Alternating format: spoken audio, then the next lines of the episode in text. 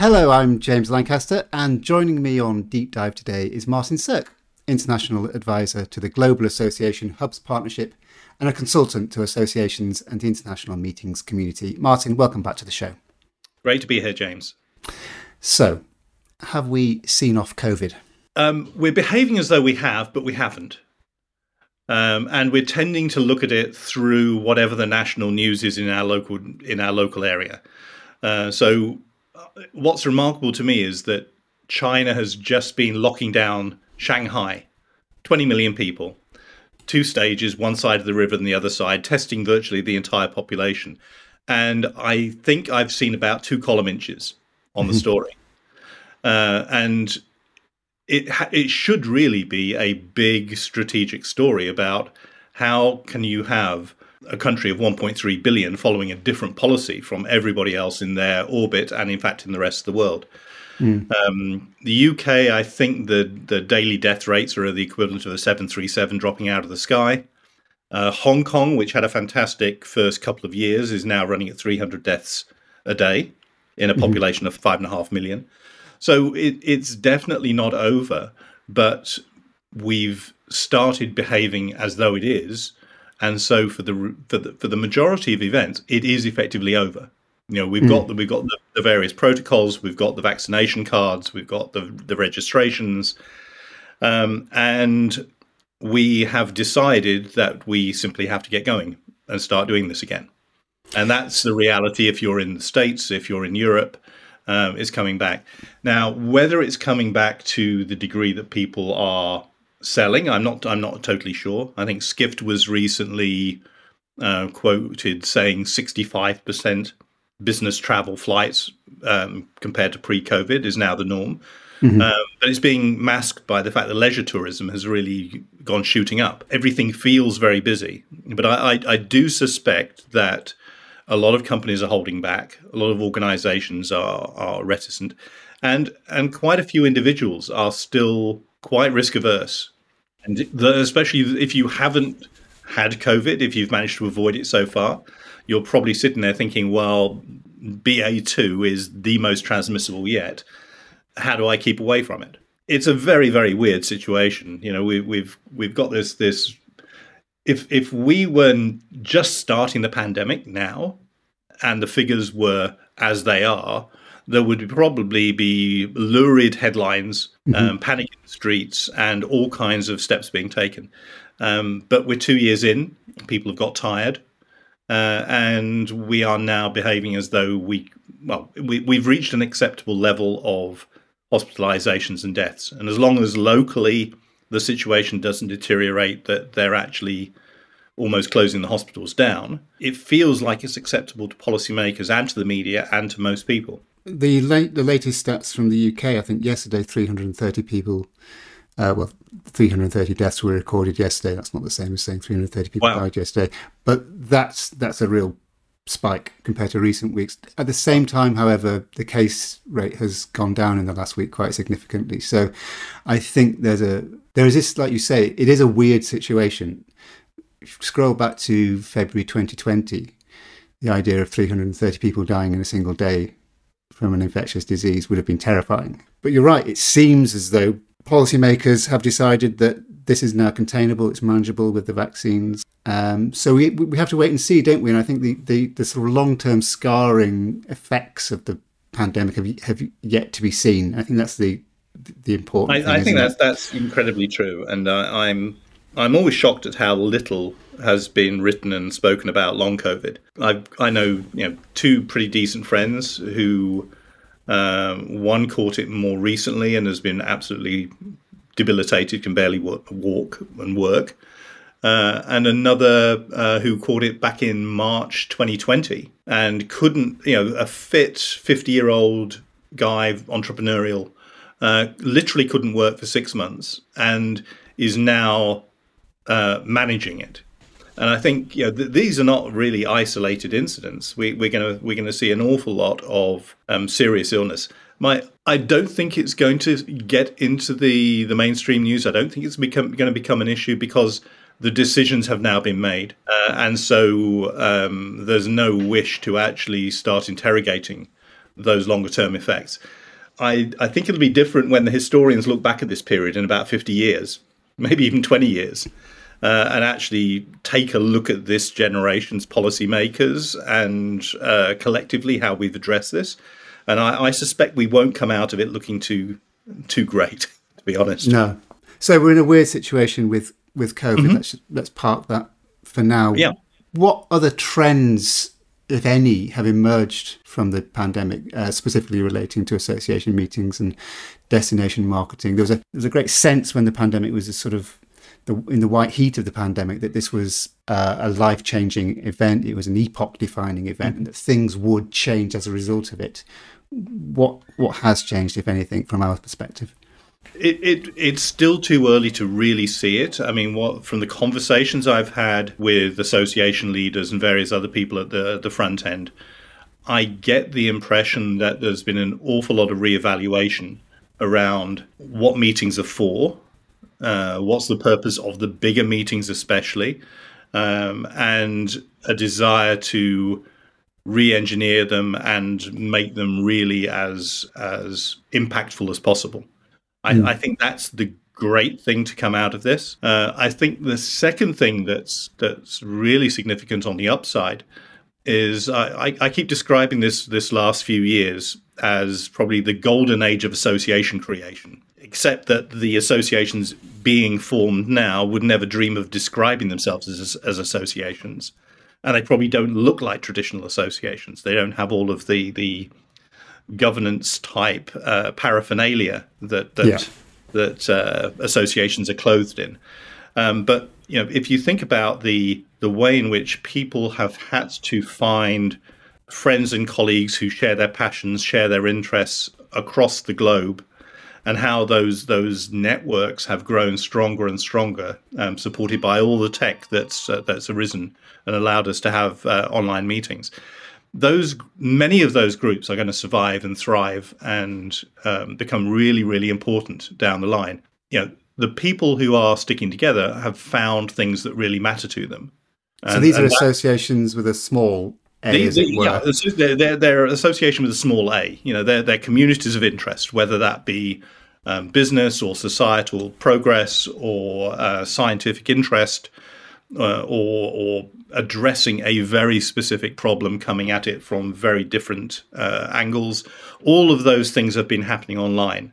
Mm. Uh, there's there's been this vast amount of of interaction and connection going on, and I believe that's going to translate into real associations with real face to face meetings. Mm-hmm. Um, because if the, the topics are serious enough and people feel passionately about it, it's inevitable they will want to get together. They will want to combine. Uh, and I've, I've seen all kinds of examples where the, these groups are now starting to meet, whether it's local chapters or they're actually organizing meetings. I think that's really significant. The, the other really big thing that's happened through COVID is the acceleration of remote working.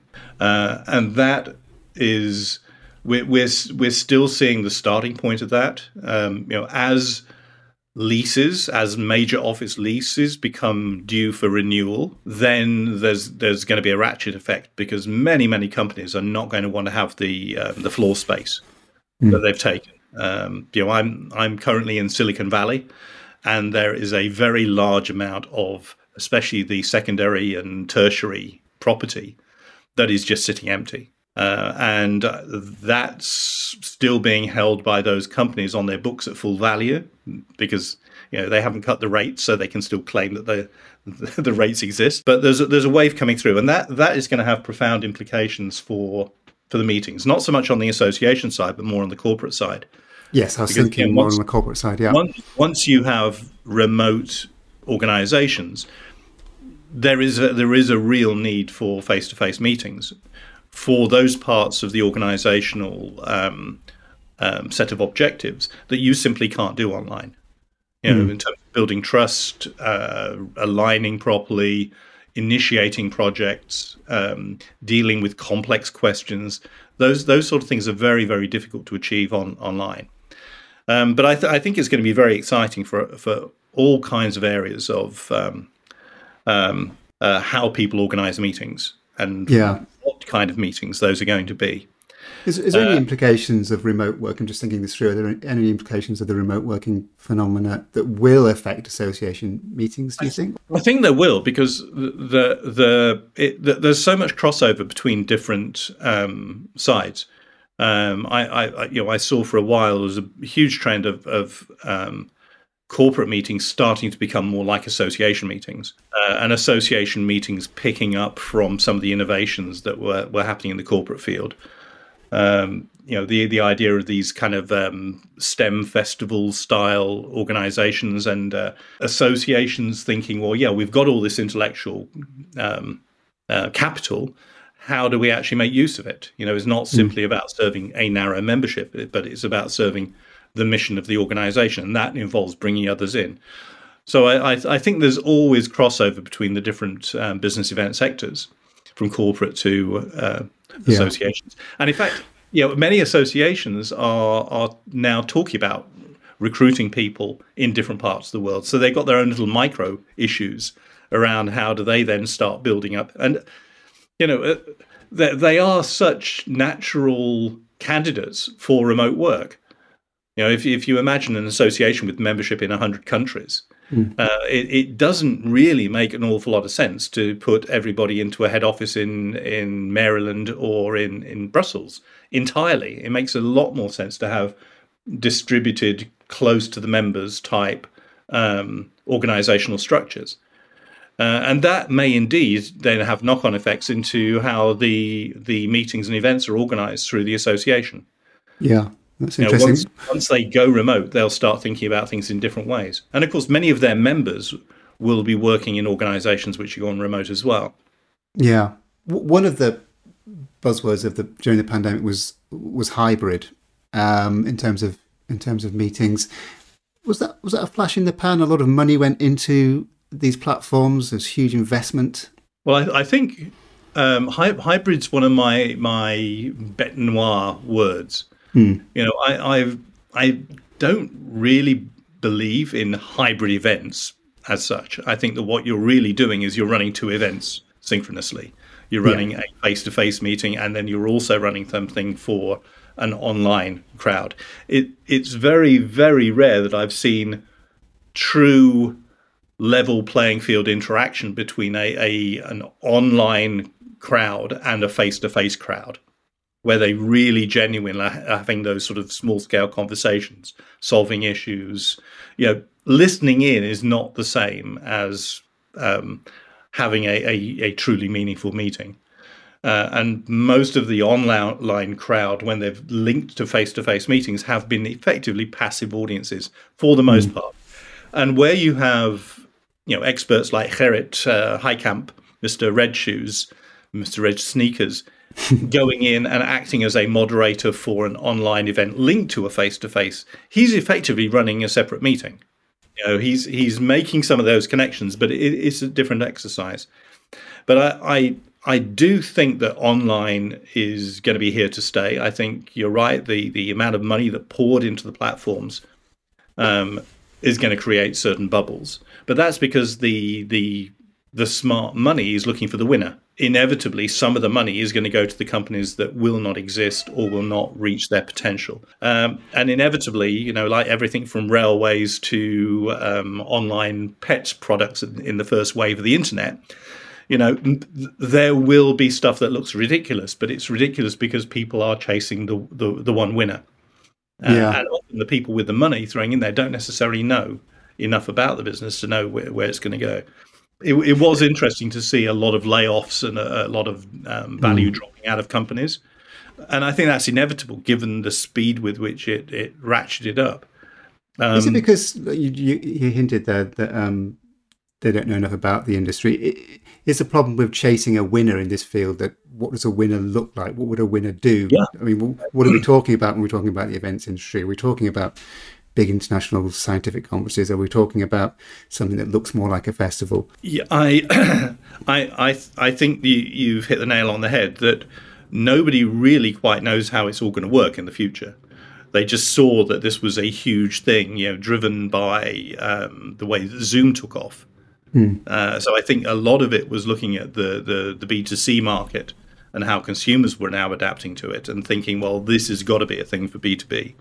But now what, what, what we're seeing is when you run it, when, when the smart associations are running their online programs, they're being much more careful about how they're doing it. They're not chasing audiences necessarily. They're happy with smaller ones. Mm. They're happier with the right specialists being brought together. Um, they're embracing um, asynchronous learning and the online capacity for that. And I think that's where the real, you know, I was, I was talking to a, a, the head of a big PCO recently who was saying that's where the gold lies. You know, the the gold lies in asynchronous uh, learning from libraries of extremely valuable um, specialized content, and mm. that's very very different from running uh, online webinars and trying to get the biggest crowd you possibly can where yeah. you're you know looking for star speakers and such like. I think it's a, a different mindset. And I think that's where the, the real value is going to come. Mm, that's interesting because historically, the, the value of the meetings industry has been sort of supplier focus, hasn't it? How many people can we get to this meeting? How many yeah. bed nights and all the rest of it? That that that's changing, isn't it? You're seeing a lot. It has of, to. It has to. Yeah. And not not not only because of COVID, but because we're we're heading into an era where we are going to have to justify um, every uh, every ton of carbon that we're generating. Mm. You know, there yeah. there is no industry on the planet that is going to get away from hiding behind a smokescreen um, and saying this doesn't matter to us. So no. we're going to have to both be very careful about how we actually generate carbon, but then we also have to become much better at, at expressing the purpose of the meeting for all of the participants so that, that you don't simply try to get hangers on you try to get the right people there who can make make things happen who will gain value themselves but add to the value of the meeting and you mm. have hmm. to find ways of measuring that both at the meeting itself and subsequently yeah I, I, think we're seeing the start of that now but we're still at very early stages in most cases you know as long as the delegates have had a survey saying were you know, were you were you happy um, that seems to be how far the default is in many cases. But mm. that that is changing, and it will change even more as the pressure comes on, and and the pressure will come on uh, mm. to any any meeting that is zapping around the world and hoping to bring in a global audience is going to have to think very very carefully about how they articulate that. I, I, I, I, think this is something that is, is coming and people don't quite realize it's coming. I think it, the closer Correct. we get to 2030, yeah. um, I think that pressure is going to be ratcheted up and up. Yeah. I read something in Nature magazine that said if the meetings industry were a country, it would emit, it would be on a par with the US for the carbon emissions, and it would be something wow. like the t- 10th which, which biggest. Is, yeah, which which great if you're trying to say how big your industry is. Yes, not not not so great. And, and no. you know, the the meetings industry spent uh, business events industry spent uh, has spent decades trying to claim a seat at the table based on how big it is. And mm. ironically, just when people are recognizing that, we're now going to be told, uh, "Why are you so big? Damn you! you yes, you're on the yeah. side of the the, uh, the devil." So we we have to articulate much more um, effectively why meetings really matter, mm. the good that they do, the the capacity that they build, the the unique solutions they generate that could not arise through other methods, or would only arise much more um, carbon costly through other methods. Yeah, and I, I, I can't I can't believe there isn't a way for associations and the suppliers to the meetings industry to to negotiate a way forward that is, mm-hmm. that satisfies both the need to meet face to face for all those serendipitous encounters you'd like to talk about in terms of intellectual capital and generating ideas and what have you, and which at the same time is is sustainable. I think it, it yeah. can't be that difficult. I, I, I think I, am I'm I'm not saying that that we can't do it. I think we can do it. It's just we mm. don't have the tools in our in our uh, workbook yet. They're being developed and they're mm. slowly being adapted. You know, organisations like ESTRO are leading the way. Um, European Cardiology has done a lot of work in this International AIDS Society, uh, where the impacts of the events are very carefully monitored and fed through into the processes. And I, I, I think that's um, that's important. You know, the conversations like at the the IMEX Policy Forum are really important for driving this agenda forward and mm. helping to get attention. Um, and you know, there there are many examples where the destinations themselves are also trying to adopt these uh, methodologies. But I, I, I suspect it won't come fast enough for us to avoid the challenges of being seen to be a big carbon emitter. Can we turn to um, Ukraine? Because obviously, this is something that a lot of associations are going to have to deal with in one way or another.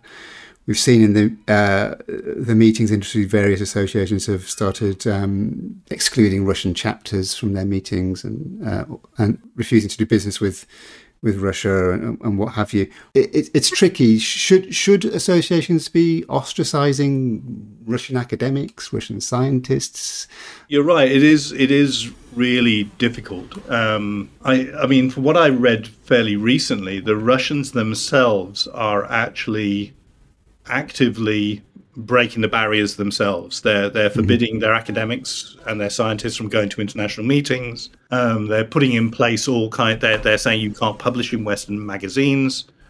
They're they're actively creating a, a set of barriers to their own uh, their own intellectual leaders and their their scientists and um, everybody involved in in the field of education and universities and and science. And that's even more problematic than so individual associations deciding to take action. I think it's it's untenable not to take action against um, official Russian organizations at the moment. I think those those messages have to be sent. I think it's one of the few ways in which we can do that. But but leaving the door open for individual Russian uh, academics who are also victims in this, mm. uh, in this in this situation is really important.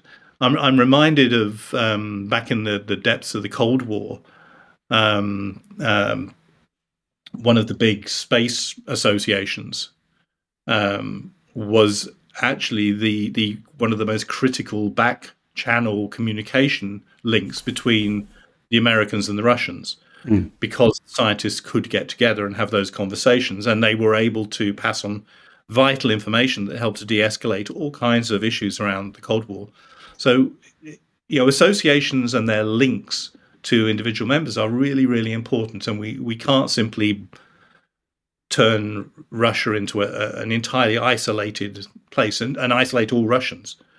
Um, mm. You know, associations can use their communication to the Russian members to help um, get the right message across but it, it's it's really difficult. It's really difficult. Um, do, you, do you see in broader terms the possibility of a, a, new sort of iron curtain coming down? You know, you see, is there more to China's um, not opening up its airspace than than meets the eye? Is is, it, is it sort of re- reinforcing their isolationism? Is is there something happening here? Bigger? Well, I think I think we're in a very different situation from the Cold War, where the, where there were two giant blocks um, opposing each other with the, the Chinese at the time occasionally jumping on the Russian side, but on other times playing it very, very independently. Um, now Russia is very isolated. Um, you know, even there are so few who actively are supporting them that we're mm. not in a, a, a comparable situation. Um, but I, I do worry that there are big trends towards moving into separate blocks. You know, I, this was a this was an issue with the Chinese um, before this latest crisis hit, uh, where they were were starting to close off in certain respects, uh, and various policy decisions were stopping scientific flow between the Chinese sphere of influence and and and the West. Um, because I, I think with the right controls, the, the best policy is always to have open dialogue and to have those channels between scientists, doctors. You know, we're, we're dealing with issues that don't respect national borders, and we should have um, free communication between those the individuals who know what they're talking about in those fields.